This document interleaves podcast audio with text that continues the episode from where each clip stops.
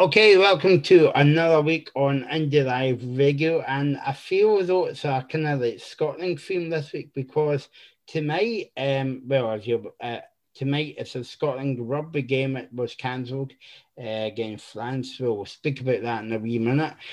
Um, speak about the women's rugby team as well. Scotland is in uh, international rugby, and also, Matthew, we just uh, watched the game tonight at Hampden, again in front of an empty skig, uh, an empty stadium. Scotland two, Austria two.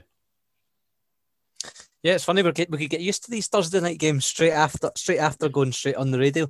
Um, could get used to this, so it's quite interesting because I was telling you off air. Um, you know, my, my daughter was watching the game with me tonight, and you know, she was she watched the first half and then she watched it obviously when Scotland went behind twice, and she made up a song, and it went along the lines of, "We used to live in Scotland, but we and we always lose at football," and I thought that was quite accurate for my young girl. Yeah, uh, for a lot got well because Matthew.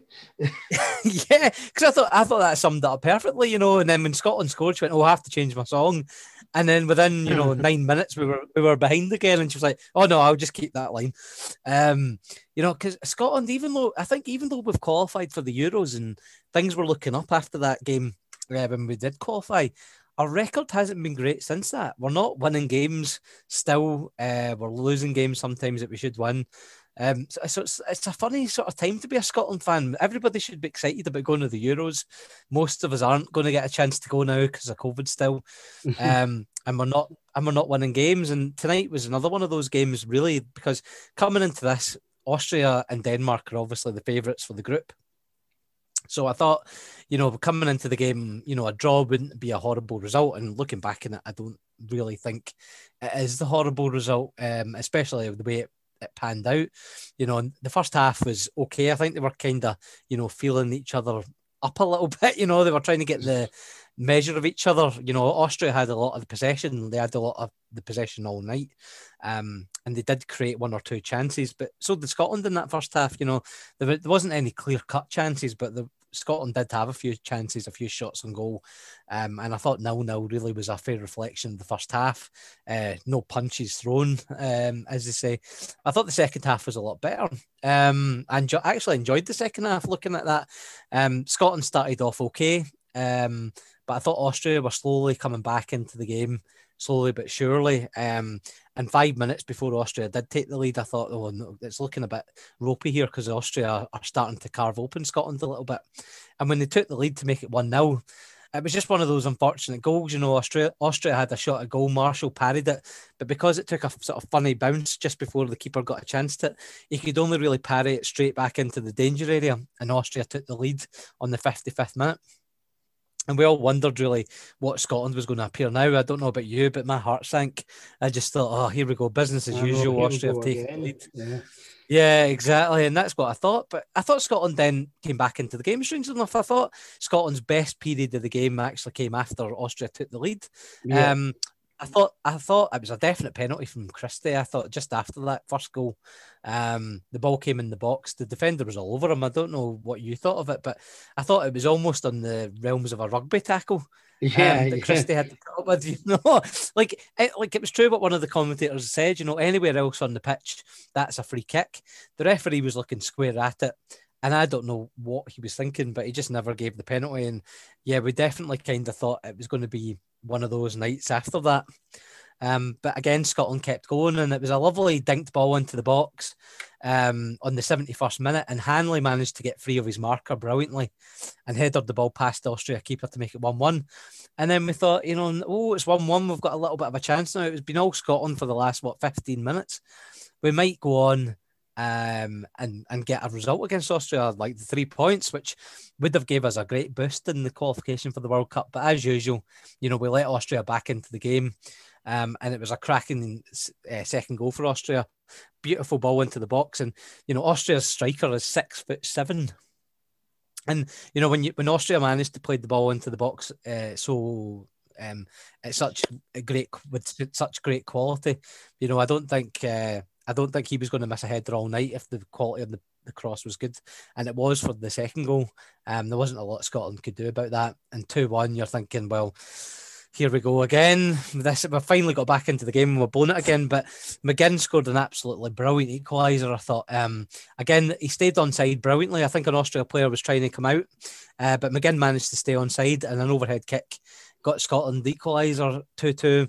I think I think two two was probably a fair reflection of the game. Um, and I think Scotland, you know, we love to fight again because I think the next three games coming up. Uh, obviously, we had Austria tonight. We've got Israel away. What a surprise on on Sunday. Sunday. You know, we play, yeah. we play Israel every week. It seems. Um, we've got Austria and Faroe Islands. I kind of thought, you know, if we could come away with seven points for the first three games, that's not a bad start. And you know, having Austria is probably the, t- the toughest task out the out the three games. So to get a point, it's it's it's maybe disappointing in the sense that it's a home game and we've, we've not won, but you know it's not a disaster either. And McGinn, McGinn's spectacular kick, you know, gave us really a deserved point at Hampden tonight. And I suppose that I was better than nothing because when, when Austria went 2 1 up, uh, 2 1 in front, and what an amazing goal that was. But you were thinking, um, Gusick, you're there, you were thinking, oh no, we're going to get beat 2 1 or 3 1. But all, all credit to Scotland, they came back. But you would rather take a point than no points tonight. Yeah, I mean the result. I mean Israel lost tonight against Denmark, so I'm not entirely surprised. I think Denmark, Denmark and Austria were always the top two seeds in this group, um, and Denmark obviously went to Israel one two now. So you know that shows that Israel are there for the taking. Obviously, if if you do go in there and show a bit of quality, and I think Scotland have got the beating of Israel. Um, honestly, I think we can go to to Israel. We can get the win. Then obviously we've got the Faroe Islands back at Hampden Park on Wednesday night. I, I can see us coming away, you know, with I can see us coming away with two wins, Touchwood, in the next two games, and that keeps our World Cup uh, qualification on track. Um, because tonight, you know, Austria again, obviously one of the the best two teams in the group. Scotland didn't look like we were that far off it. You know, I thought, I thought obviously Austria, if they, like I said, if they got the ball in the box, their striker six foot seven. There's not a lot, you know, that the the Scotland defence can do. You know, with Tierney in there especially, isn't the tallest, and you know, I, I think there, there wasn't a lot that say Hanley could do, for example. Um, in that defence, when you're up against someone that or O'Donnell, there's not a lot really you can you can do with that. But you know, Scotland did huff and puff. Like I said, they scored two decent goals. Hanley's goal was was well worked. Uh, McGinn's goal, you know, if, if, Brazil or Spain had scored that goal, would have been crowing about it, or if the English had scored that goal, you know, would have been crowing about it from now until the end of time. Um, but obviously, it's a Scotland player, so we might have all forgotten about it in the media in the next few weeks. But it was an absolutely beautiful bicycle kick uh, that secured that equaliser. So, and again, oh, sorry. Yeah, no, no. What I was going to say was, um, I don't normally ask you this, but who was your man of the match? Um, well, I don't want to sound biased because obviously I'm an Aston Villa fan, but I think you know when it, when McGinn plays at Aston Villa, he is quite deep. He plays a deep role, um, and I think a lot of that's obviously because they've got a lot of attacking players around them. So people like Grealish are in there. Um, you've got the three, the two wingers and the one striker. So McGinn plays a very backward role, um, in the def- in the defensive midfielder role with Luiz. But you know, for Scotland, he looked a lot. He was playing a lot more attacking, and he does look better playing in those attacking positions. You know, up until you know the substitution, he was a very attacking midfielder. Then obviously, he kind of near enough went up top um, towards the end of the game, and the way he can create chances, the way he can run into space, the way he can get into the box, the way I mean, it's it's a strange one, but he obviously he, he sometimes looks like he uses his body mass and he uses his butt to protect the ball. I don't know if you've noticed that. So he's very difficult to get off it when he gets it. You know, he get the ball's there. He kind of moves in front of it. The defenders are trying to get it, and he sort of uses his back and his butt to protect the ball. Um, so I, I do think McGinn is a lot better going forward, and he did look like that um, tonight for Scotland. I thought there was a lot of good Scotland performances I thought tonight, but I thought McGinn probably just about shaded it. Um, and the goal, the goal sealed it for me. Um, it was just a piece of quality that, you know, even though he made it look simple, you know, how many of other players in the park could have done that? You know, not many. Yeah. So I mean, well, my my man of the match came from the uh, Premiership as well, but no asking for that. Arsenal Kieran Tierney, and I don't know about you, but if you were a Celtic fan watching that tonight, you would be like that why why why is he not still at Celtic Park? I mean, you were saying this before. There's a few players on the park. I mean, if you mm. you, you, can look at Tierney, um, Armstrong, Armstrong. Uh, you wonder why John McGinn was allowed to go to Aston Villa at the time because obviously when McGinn went to Aston Villa, not only were they in the Championship, but they were having financial trouble. Um, so the, the fact that Celtic have let some of those players go and on top of that never got McGinn is very frustrating. But you know, I thought Tierney had a decent game. I think he's sort of he's sort of molded himself in that role as left-sided centre back of the three, and um, I think he looks quite good for it. I think he's been playing that at Arsenal. Um, he's playing that for Scotland now to great effect, and him and Robertson on the left-hand side uh, look an absolutely quality partnership. So I think it's you know, yeah. you know Robertson, Tierney, um, and who was it? Was it Armstrong on that sort of left hand side of the park? Are very, very dangerous. And of course, I think the problem sometimes with Scotland is Dykes does a lot of work round the box. But if Scotland can get forward and you do have a left hand side, like if Tierney can come forward a bit more, if Robertson's on there and if Armstrong's on the left, you know, it's, a, it's similar to, to the Austrian situation. If one of those three can get quality ball in the box and Dykes will be, you know, sort of gobbling that up all the time, all day long. But that's the problem for Scotland. A lot of the time is a lot of the balls don't go in the box like that. Mm-hmm.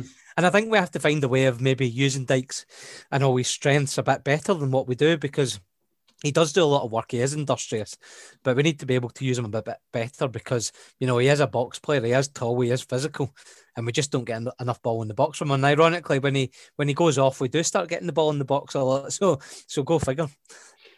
Yeah, exactly. And it was a good. Uh, was it Tierney? Um, he played a good ball through to uh, Dyke, uh, Dykes before he get took off in the second half. Yeah, yeah. I mean, I think uh, yeah, I think Dykes, you know, he, he does he does have a lot of the ball out there and he does do a lot of work and I do like him out there, but I think it just takes away a little bit from us um, offensively, you know, and even, you know, we did score two goals tonight and and that's great. But, you know, offensively we don't create enough chances. I think that is our problem. And I think Dykes could be used a lot more effectively. Like I say, you know, if you have a left hand side going forward of Tierney, Robertson, Armstrong, and then on the other side, you know, you've got people like O'Donnell, uh, you know, you've got people like McGinn, you've got Christie on the other side. Sometimes um, there's there's a lot of talent in there, and there's a lot of people who can cause a lot of damage. And if you could get Dykes in the box a lot more, and you could get quality balling, then Scotland could be scoring the type of goals we've seen from Austria tonight, for example. So there's a lot of um, there's a, there's a lot of good points from tonight. Um, Austria are are a tough team, one of the toughest teams in the groups, and, and have not been beaten. So, you know, I think it is it is a good point. Um, think it, I think it was one of the games as well. What you were saying earlier on about um, Scotland equalised two each, and you were like maybe, but we we get maybe help if the fans won tonight to you know gear the team up with like what was it five minutes could go in the game. Yeah, I mean we're we're we're we're kind of at that periphery. I think now of you know we're nearly there. We're just about mm. there. It'll be interesting if if we play maybe a second striker a lot more. Um, how that'll work because I think Dykes up top is going to be the guy, but it's who you play off him a lot of the time. And you know when you've got people like um, I, I don't like saying this because you know he's an ex Birmingham City player, but if you have people like Adams coming off the bench, um, one of my favourite players in Scotland at the moment, Nisbet's on the bench. You know Scotland have a lot of attacking options, and it was a mm. shame. You know we had Che Adams came on, and then just after that, you know Dykes was replaced by McGregor, I think it was. Um, and you know, it's it's one of those ones when McGregor came on, I was a bit disappointed because I just thought, you know, keep the two strikers up there. Let's see what we can do. But then mm. McGregor comes on and it changes the formation again. Um, but I think we could be a lot more attacking. We're t- I think we're a bit we're cautious. I, I think we're we're not quite at the level where we believe we can go at teams. But I think tonight shows when we do go at them, we can score goals. You know, we've scored two tonight. I think we're a bit better than we give ourselves credit for. Um, and we can maybe move on. The next two games, though, I would be expecting because we've got a draw tonight and we've not we've not lost.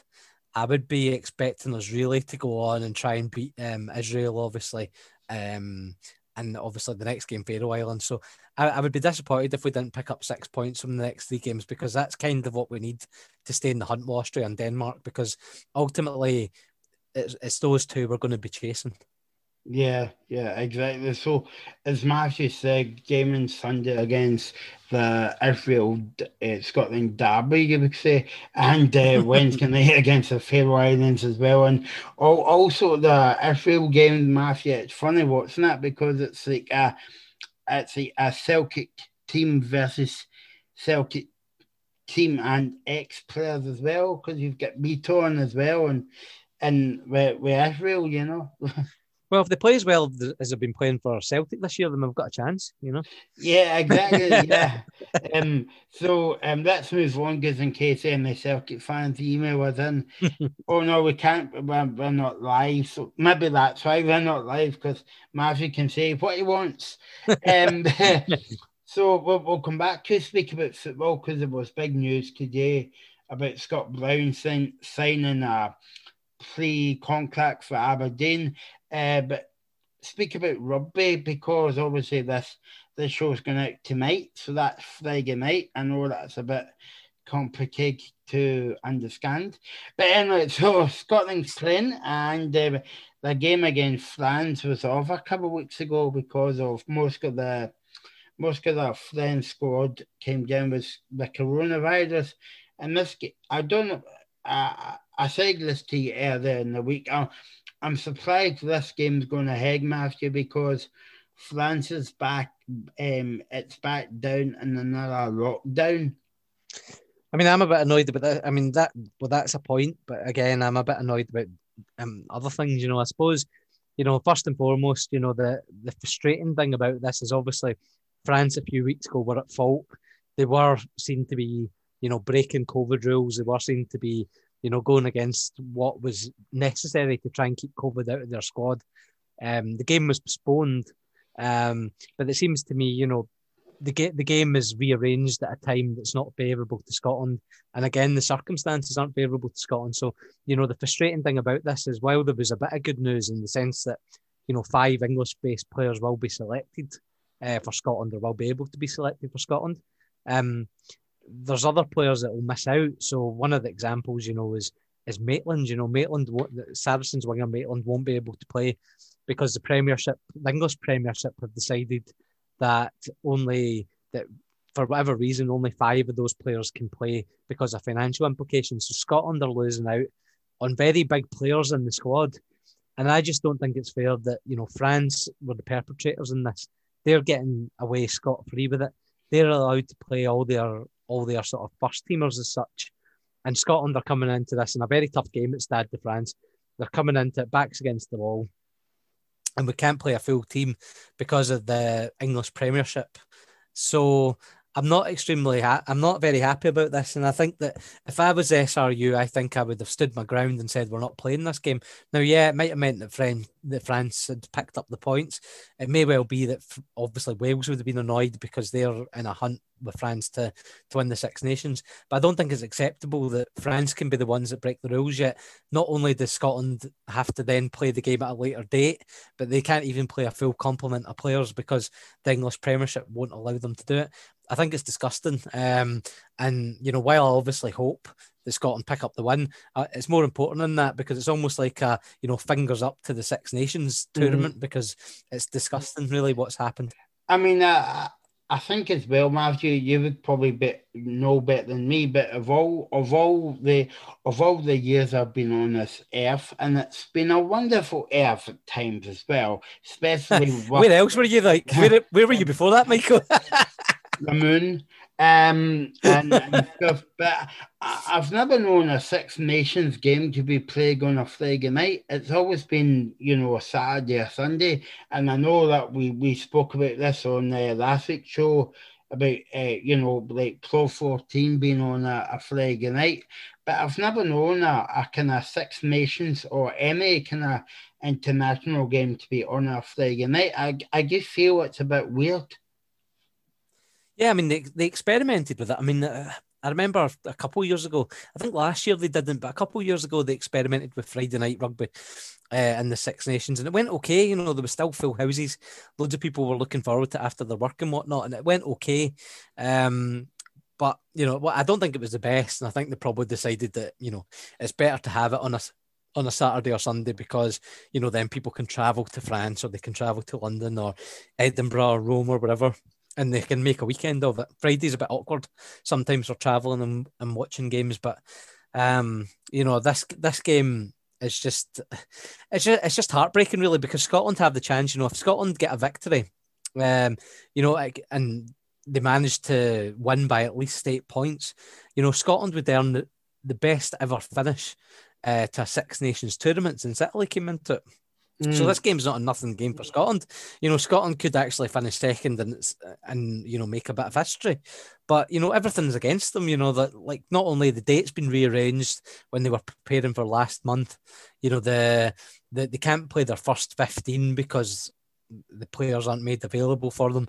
And the whole thing's kind of made up about, you know, France. Everything's geared towards France winning the title after beating Wales last week. It's all about how many friends France can, can win. They need at least four tries to win uh, and win by 21 points or more to beat Wales to the Six Nations.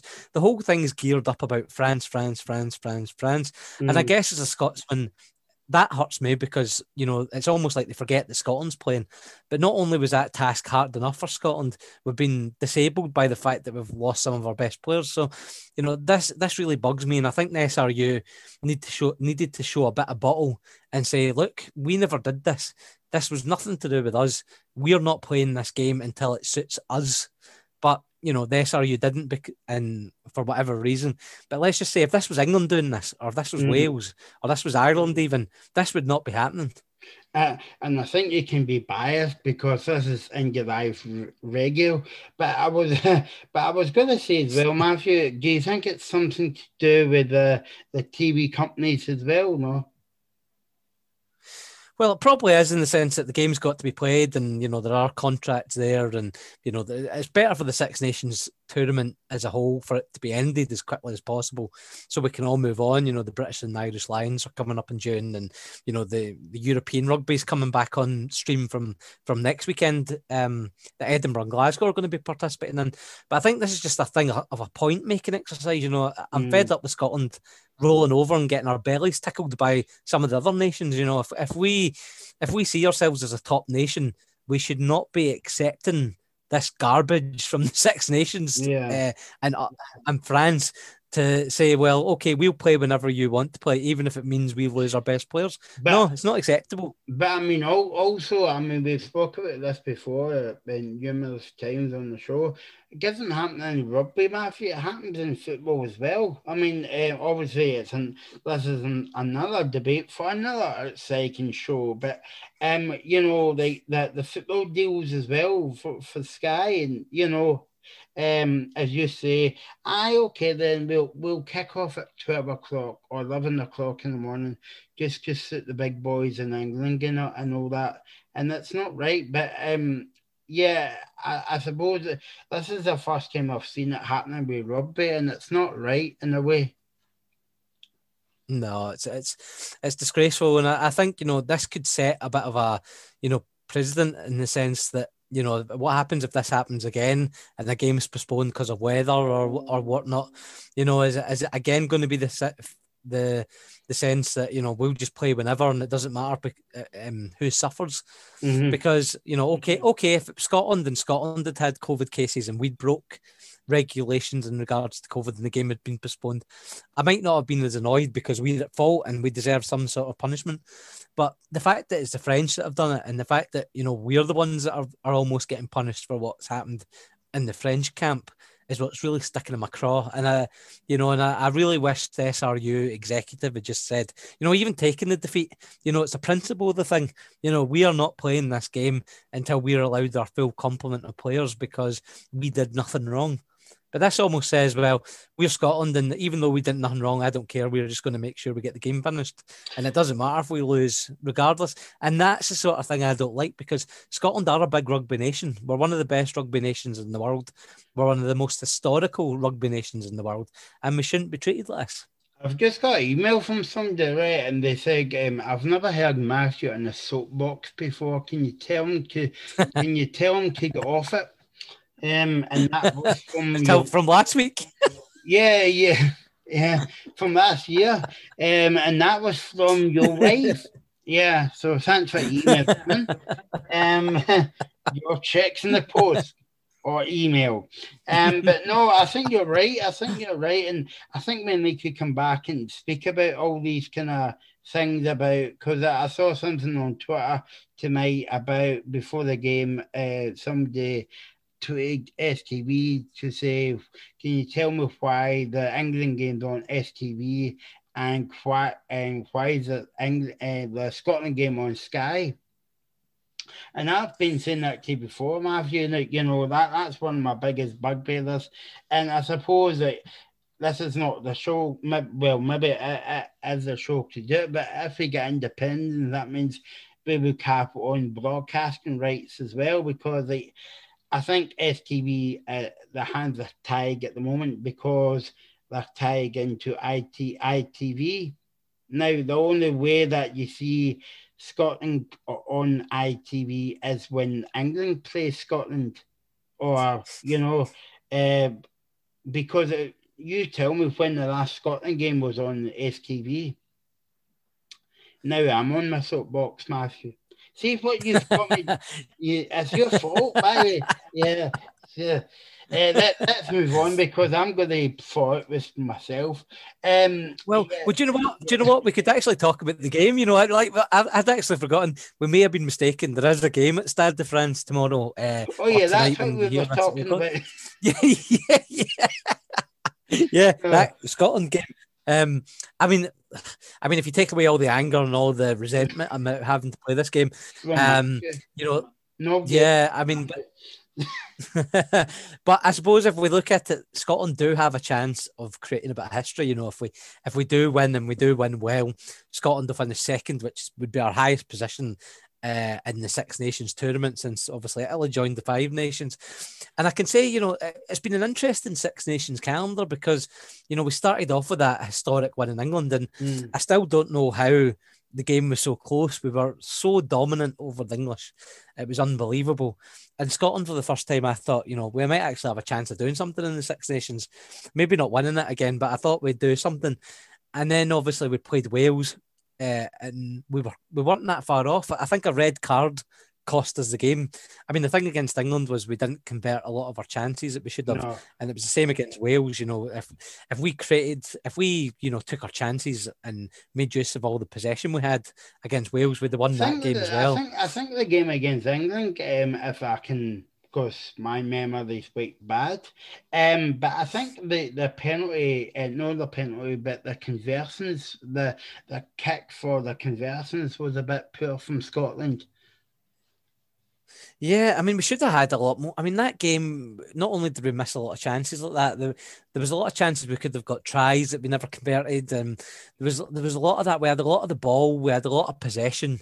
Um, we just didn't convert. And I think Wales was the same. We had a lot of the ball, we had a, lot, a few chances we didn't convert we didn't create as much chances as we should have considering the possession we had. And then obviously, I don't think that was a problem for a lot of the Wales game, but the red card changed it, you know. And I think the red card just meant that all those uh, missed chances came back to bite us on the behind a little bit.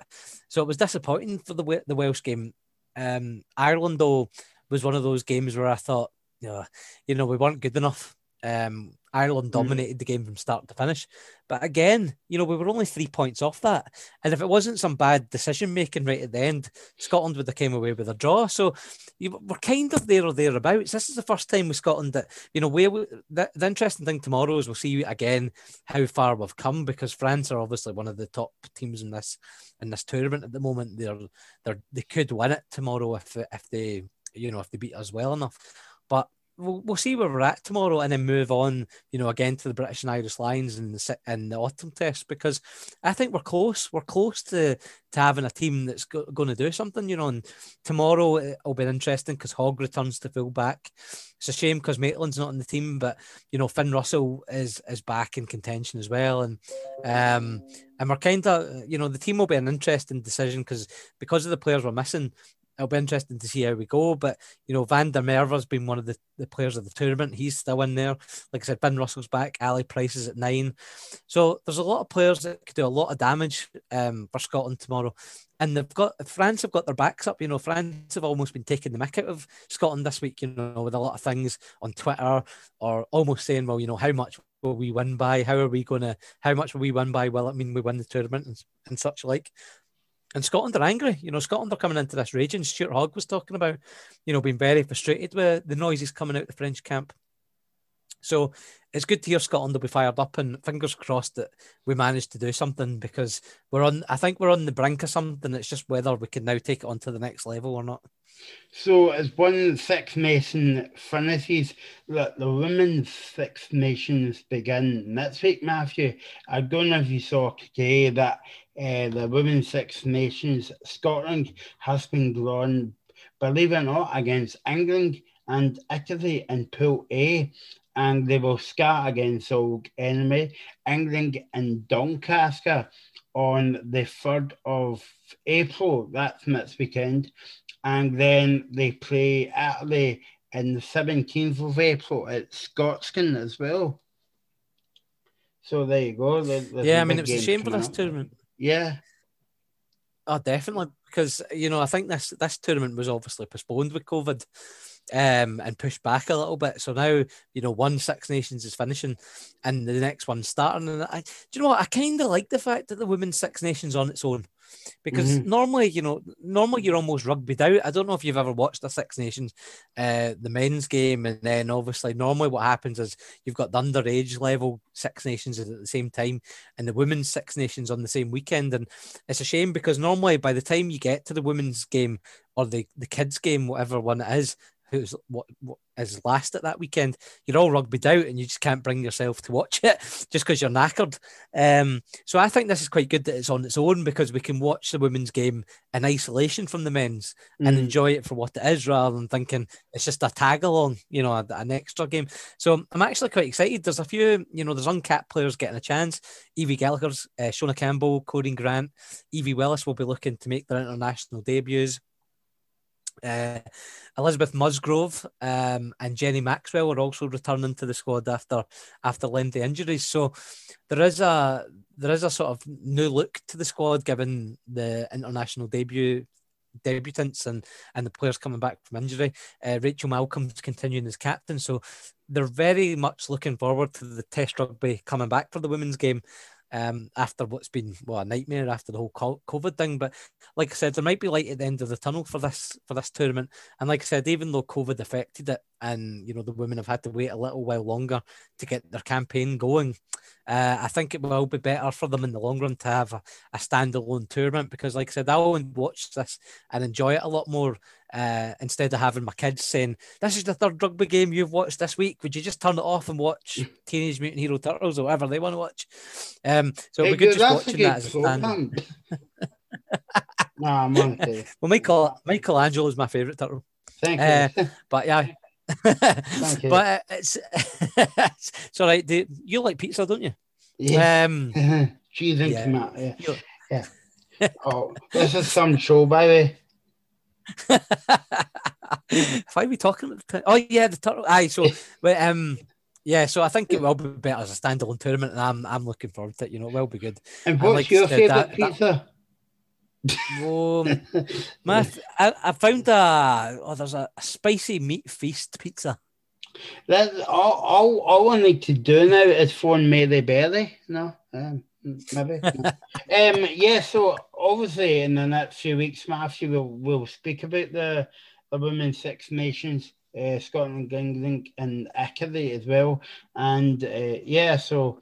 But it's right we okay. Scotland are playing against England in the first game, and in the, the men's uh, Scotland played England as well in the first game. You know well, let's hope uh, it's a similar result as to the one at Twickenham because, you know, I mean, us as Scottish folk, we just love beating English at everything, whether it's uh, rugby or football or even pizza making skills. Yeah, I hide and seek. You know, as long well, if it's hide and seek, we don't really need to find them, though, Michael.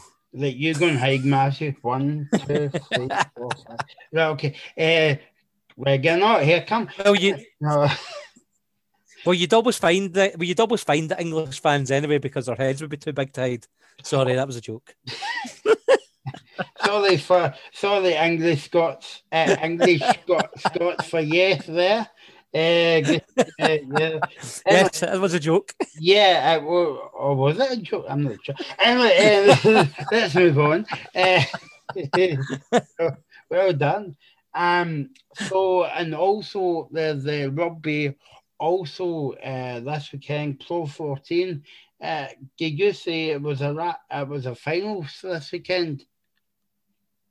Yeah, well, there's two dead river, sort of you know dead rubber games which happen to involve the Scottish teams. Would you believe? You know, Glasgow are playing Benetton on the on the Saturday in Glasgow, and on the Sunday in Wales, the Dragons are playing Edinburgh. Um, but the final, the actual final of it's this weekend. And would you believe on on Saturday? Sorry, it's an All Ireland um, final nobody will be surprised to hear Leinster are playing Munster at five o'clock on, on Saturday. So that's the Pro 14 final. Um, but it's just sad. Number one, it's not obviously involving any Scottish teams. Mm. But there was another bit of bad news for the Scottish teams last weekend because uh, Edinburgh went down to Cardiff and were and were well well and truly trounced by Cardiff Blues 34-15. And I think, you know, even though the Cardiff Blues, you know, they came back, they won, uh, they sealed the fourth place in the Pro 14 Conference B. That and that kept up the their their push for the Heineken Champions Cup next year. Unfortunately, that defeat for Edinburgh basically meant that their last hope of qualifying themselves for the Heineken Champions Cup was gone. So, unfortunately, because Edinburgh's defeat against Cardiff, that will now mean that basically the season's over for Edinburgh this year, apart from Europe, and they'll have to play in the lesser Challenge Cup next year uh, in Europe. So a bit of a disappointing end to the season for Edinburgh. Um, hopefully they can pick up the win against the Dragons and you know hopefully Glasgow can beat Benetton. But a sad result, a sad end to the season. And you know apart from the Champions Cup for Edinburgh, um, there's not much much left of the season for them, so it's quite disappointing. But um, we move on. Yeah, yeah, and um, that's a good point to move on with the show as well. Um, well done, Matthew.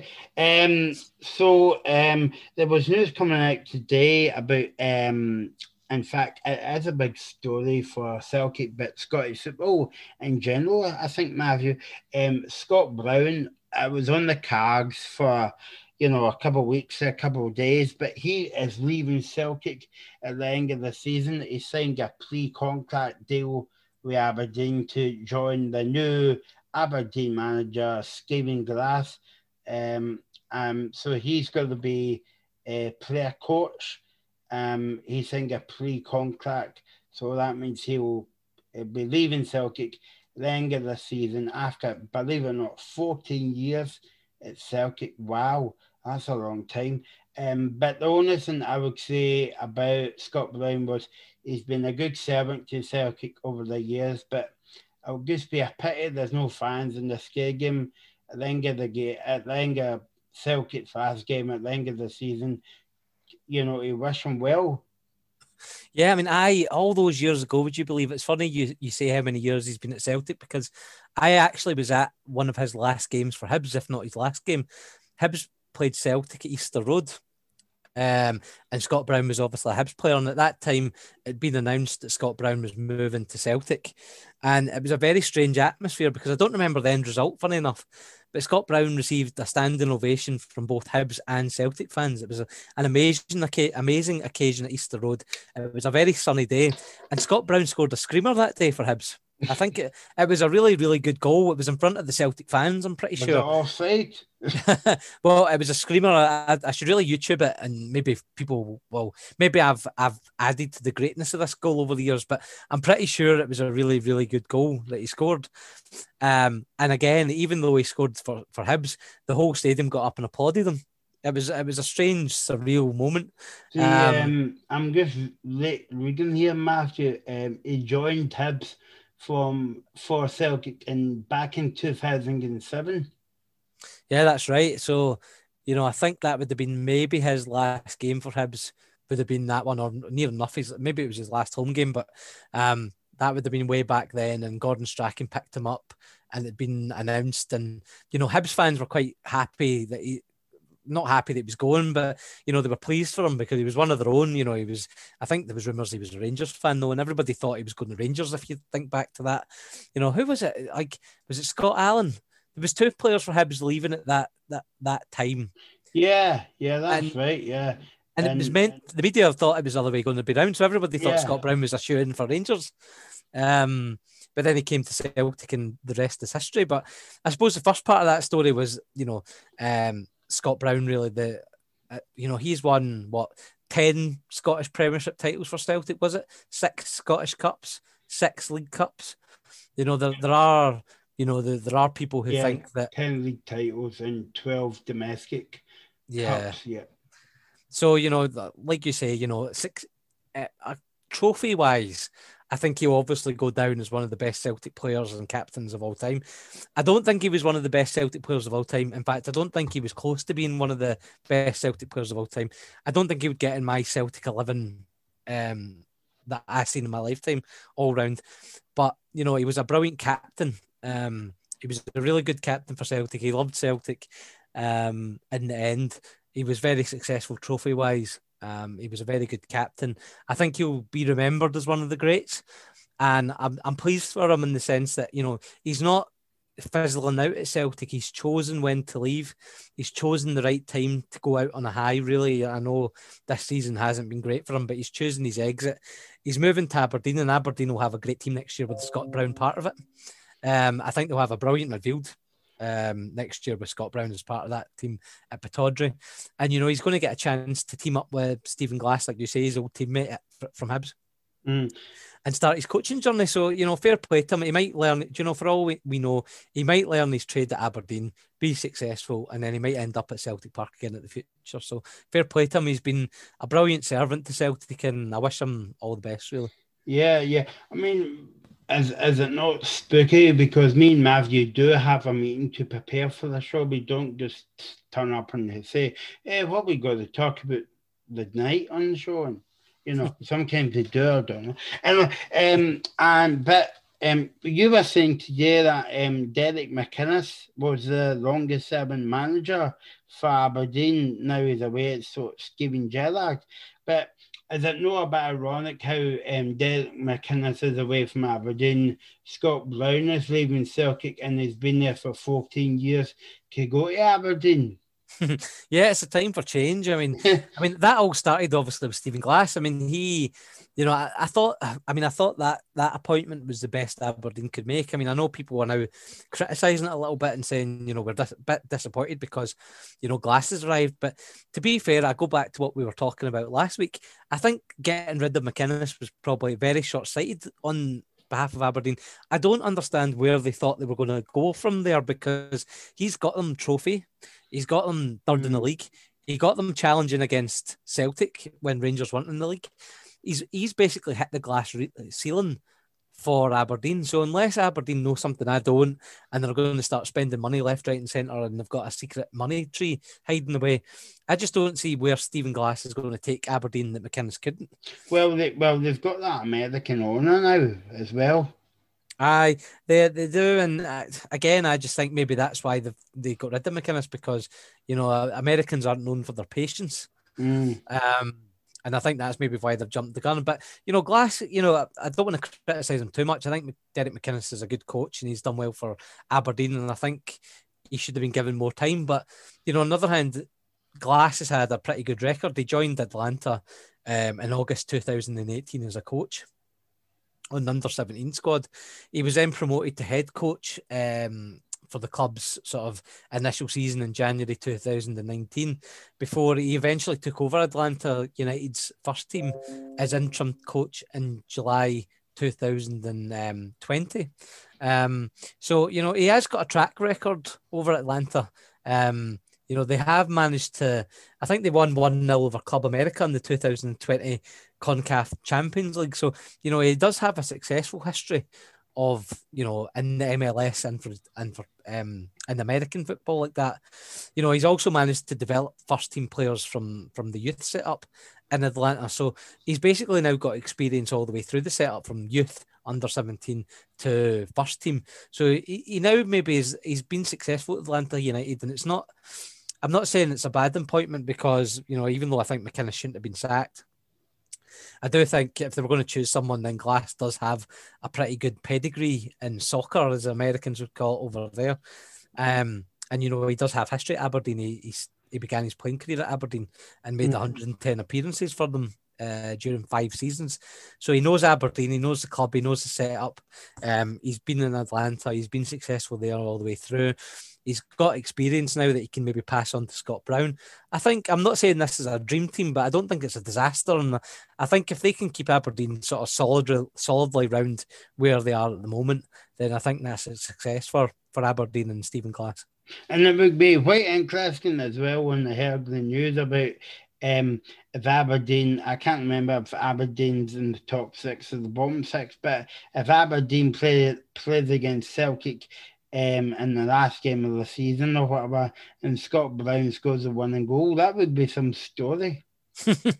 well, the way Celtic are playing, I wouldn't bet on that. Um, but uh, yeah, I mean Aberdeen, Aberdeen are Scott Brown's a funny one because I, I thought Stephen Glass might go. Um, but Scott Brown, you know, is a funny one from from Aberdeen's point of view to be assistant manager. I mean, I think you know he's not going to improve them on as a as a team really. I don't think too much. Um, because I think Aberdeen will have got a pretty solid midfield as it is. It's one of the positions I think that Aberdeen are quite solid in as the centre of the park. So it will be a good midfield, but I don't think it will massively improve Aberdeen. So I think Aberdeen, Aberdeen must have sold something to Scott Brown, mm-hmm. and you know maybe it, maybe it is the fact that Aberdeen might go on a bit of a spending spree and buy players around them. So it might well be that they get a bit more creative players and maybe a better striker to start putting the ball in the back of the net because defensively Aberdeen are fine. Central midfield Aberdeen are fine, but you know that creativity to make chances, that striker to put the ball in the back of the net, that's what Aberdeen are missing. Not a Scott Brown type character. So Scott Brown must have been given assurances when he, left Celtic to go to Aberdeen that um, that, they, that they're going to buy some additional players around them to start trying to score goals and you know get the points on the table because you wouldn't have thought Brown would be happy leaving Celtic and going to a team that was going backwards. They must have mm. sold them a vision. Glass must have sold them a vision. So he will go there. He will get get games. He will learn his trade. But Aberdeen must have sold them something. And you know, I think first and foremost, you know, I think Glass was talking about competing against Celtic and Rangers. But the first thing Aberdeen must do is catch up with Hibs first and foremost and use that as a base to then move on to try and compete against Celtic and Rangers because they're not even the third best team in the league at the moment, they're fourth best. So they have to they have to get the players to compete with Hibs first and then move on. Um, and like I said, Scott Brown must have been sold a vision to that because he wouldn't have went there otherwise because Scott Brown's a winner. The um before we move on, I've been waiting to I've been waiting to he, uh, say this all night, Matthew. When we're speaking about Stephen Glass and Scott Brown, smashing. Let's move on. Um, yeah. so, and you you were saying as well today, and it's looking even like day by day that Roy Keane is going to be the new manager of Celtic because you were saying that the the bookies has shut the, the book basically on people putting bets on who, who will be the next Celtic manager. Yeah, I mean, well, we were obviously planning for this show. Um, some bookies have now, you know, said, well, we're just going to close it because you know Roy Keane is overwhelming favourite to become the Celtic manager, and I think you know, I think it's a bit of a surprise really because you know, I, I must admit, I, Roy Keane wasn't up there with my first um, choice as Celtic manager. In fact, I don't think Roy Keane is in the top 10, 15 candidates for the Celtic job, to be honest. I, I think that, you know, I, I thought maybe his time had passed. Um, but then obviously the rumours started to come out yesterday about Roy Keane being appointed. Uh, t- tweets started to come out about him and Nicky Butt possibly becoming a sort of dream team at Celtic Park of man, uh, head coach and um, you know assistant. But then obviously what happened was it took on legs extra because Nicky Butt then left his job at Manchester United. So these rumours were just rumours, but then all of a sudden the pieces started to join. So, like I said, Nicky Butt left. So, you know, now Roy Keane is the favourite. They've suspended um, bets on him at some bookies. Celtic have had a miserable season. Um, Keane, you know, has previously played at Celtic and you know knows the history of the club and knows what is demanded of of Celtic uh, players and managers. You know, Roy Keane's a winner, like what we're talking about. Scott Brown, he's a winner. Um, he, he he knows what what it takes to be a winning team.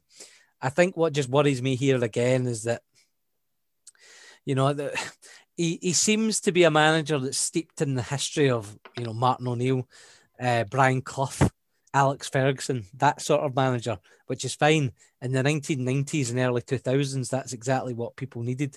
But I think possibly the game's moved on now. Um, you know, players demand different things. They demand different coaching techniques. If they're playing bad, uh, they need different personalities. Roy Keane even when he's doing his TV punditry, suggests that you know if he doesn't get his own way, he's going to mm. square up to you. He's going to you know grab you by the neck and pin you to the wall. He's going to you know, and some things suggest that if you're playing away from home, he'll kick you off the team bus, and you know you'll have to walk back to Glasgow. So you know, there's there's things like this that are very old fashioned that I would have liked in a Celtic manager away in the past, but now I think. I don't think this is the right time for Roy Keane to be Celtic manager. Um, you know, it, it, worries me that it seems to be that Celtic are choosing a man on the basis of who's friends with Dermot Desmond, uh, who's Irish and available. You know, Celtic should be ultimately they're a big club. They obviously are wanting to compete in Europe. Celtic should be choosing um, the best man for the job that they can possibly get to help Celtic not just overtake Rangers because I don't think that should be the the head thing of what Celtic want. Celtic shouldn't just be trying to win league titles. Celtic should be pushing on to compete in Europe. That's the level that a big club with 53, 54, 55,000 season ticket holders should be pushing. That's what they should be doing. And instead, you know, they're, they're on the brink of appointing someone, you know, who fell out with Alex Ferguson, who fell out with um, the Irish team manager um, at the World Cup, who stormed away from that who has been manager of Sunderland and it catastrophically failed there, who's been manager of Ipswich and it failed there, who has been assistant manager with Martin O'Neill at Ireland at Nottingham Forest and it's kind of failed there. In fact, I think he had to leave Nottingham Forest because the players weren't happy with them all there. And he was at Aston Villa and he seemed to fail at Aston Villa too. So, hmm. you know, if, if, if you were to take away the name Roy Keane and you were to add in just his managerial and assistant managerial record, would anybody pick him as a manager for Celtic? Mm, no, no, it's a bit left field. Yeah. Um, so we'll we'll watch what, what next week when we come back. There'll be another uh, bit bit to the story, or you know. But let let's speak about before well, we just quickly, I mean, yeah. I think you know, I think Celtic, you know, Harkin is about to come in from Manchester City as director of football, you know, and I think he's another Irish guy just out of coincidence, but you know, he's he's at Manchester City just now, and he's doing a really good job there with the youth setup and stuff. And I think, I think as a director of football, while he might not be my first choice, I think he is a cool, calculated choice to try and take Celtic on to the next level from a youth setup point of view and trying to join the youth setup at Celtic into the first team, uh, and also setting up a scouting network. So I think I think that is a pretty calm choice. And like I said, while it's not a first choice, I think it's a good appointment from Celtic if Harkin comes in from Manchester City. So you've got that side of it. And then you're thinking about, well, who else can you have as manager? And we're thinking about some players that you could, or managers, sorry, that we could have on the continent or at Manchester City's youth, youth setup that could complement Harkin as in that kind of thing. The last person I thought that would be in that hunt would be Roy Keane, um, because I just can't see how Roy Keane will work in a in a setup that's now verging on a European or top club setup like hmm. Manchester mm. City, for example. How can you then square that with oh, but we'll have Roy Keane here, who is an old style manager, who will want to control everything, who will want a say in who the who the players are coming in, who mm. will want to say on what his first eleven is. He's just an old style football manager, and there's going. I can just see trouble ahead all over the place. It's almost like Wim Jansen and Jock Brown all over again. Um, yeah, we, we'll watch that with uh, baking breath, as I say. Uh, coming up uh, soon, we're going to speak about horse racing before we go tonight. But um, speak about the Scottish Cup. Uh, big news this week: Hearts getting knocked out. Uh, we'll come back to that in a minute. But the third round draw was made uh, a couple of weeks ago. In, fact, I think it was before that game. I think. Oh no, uh, it was after the game. Um, we have got Forfar against Edinburgh City, Dundee United against Partick Thistle. That'll be a good game. Livingston against Ro- uh, Raith Rovers. Brora Rangers, who will come back to speak about in a minute. They play um, Skinra. Stenhousemuir. Nice local game. Yeah. Stenhousemuir against Kilmarnock. Rangers against Cove Rangers. A difficult game for Rangers there. Um, Rangers, uh, sorry, Falkirk is away to Celtic. Ross County is a derby game against Inverness. Queen of the South against the Hibees. Uh, that that means Hibs. Uh, confirm uh, Dumbarton against Scotland's new team Aberdeen. Queen um, East Fife against Morton. Hamilton against Mirren. Dundee United. Uh, sorry, Dundee against uh, St Johnstone, Ayr United against Craig, and for um, Motherwell. And yeah, so that's the draw for the cup. Oh, big. Michael, we should have went halfers on that. I know, I know, I know. I'm too nice. Yeah, I should have. Yeah. Um, so the, the, let's go back to speak about the game on what was it Tuesday night? Hearts get beat. What, what was it? Two one against. I mean, I yeah, I mean, I don't want to, I don't want to rub this into any Hearts fans, but when Michael came on, this was a game I wanted to talk about. Um, I mean, I, first of all, I think Stranraer would have been watching this game and thinking, "Oh no," because you know, like Michael just said, or Michael you just said, um, that that that game for Stranraer is a nightmare occasion because how long will it take Stranraer to get up to Brora? I know, yeah. That'll be a day's travel you know, was it five, five, six, seven hours by bus, and then you have to get maybe a few donkeys or camels to take them the rest of the way. I mean, it has, it has that feel to it. And a boat. Um, yeah. And a boat. well, Hearts sank. Um, Hearts definitely. I mean, I think I feel sorry for Hearts because Hearts have obviously had a really tough time um, over the recent year, really 12 months since COVID hit. Um, and but they've done well in the league. Uh, they're, they're about to get promoted again. No danger with that because Hearts do deserve to go up and they're by miles the best team in the championship. But, you know, Brora created one of the, I'd say this was probably one of the biggest shocks in Scottish Cup history, would you say? Uh, with the Highland League champions knocking out Hearts. I mean, if, if, if the headline was Hearts suffered defeat by Rangers, you wouldn't really bat an eyelid, but Brora Rangers, um, and you know, Hearts had most of the possession. Um, I thought they, I thought they, they bossed the game really like they should have bossed it. I mean, I, I didn't think a shock was on the cards. Brora scored uh, to make it one 0 It took it took Hearts a wee while to get back into the game, but when when Berra equalised on the seventieth minute, you know, we all kind of thought, well, Hearts will push on now um, and get the win because the, the scare is over. But you know, fair play to Brora. Uh, five minutes after that, just when you think Hearts are in it again, McLean got the win on the seventy fifth minute. Um, and fair play to them. It was a it was a really big shock. Uh, and you know, when nobody really saw it coming, but you know now now Brora have got a chance to to go on and do well in the cup because Stranraer after beating Hearts, I don't think Stranraer are anything really to fear for Brora Rangers. Brora Rangers could go far in this tournament, but for Hearts, it's an absolute disaster. And there's rumours of, you know, on Saturday, the, the protests um, in Tynecastle Stadium to get to get. I think not only you know to get the manager out, but I think you know Anne Budge is in trouble there too. Her appointments over the last few years, you, you kind of talked about it before. You know, talking about you know her appointments as manager, then you know um, director of football there.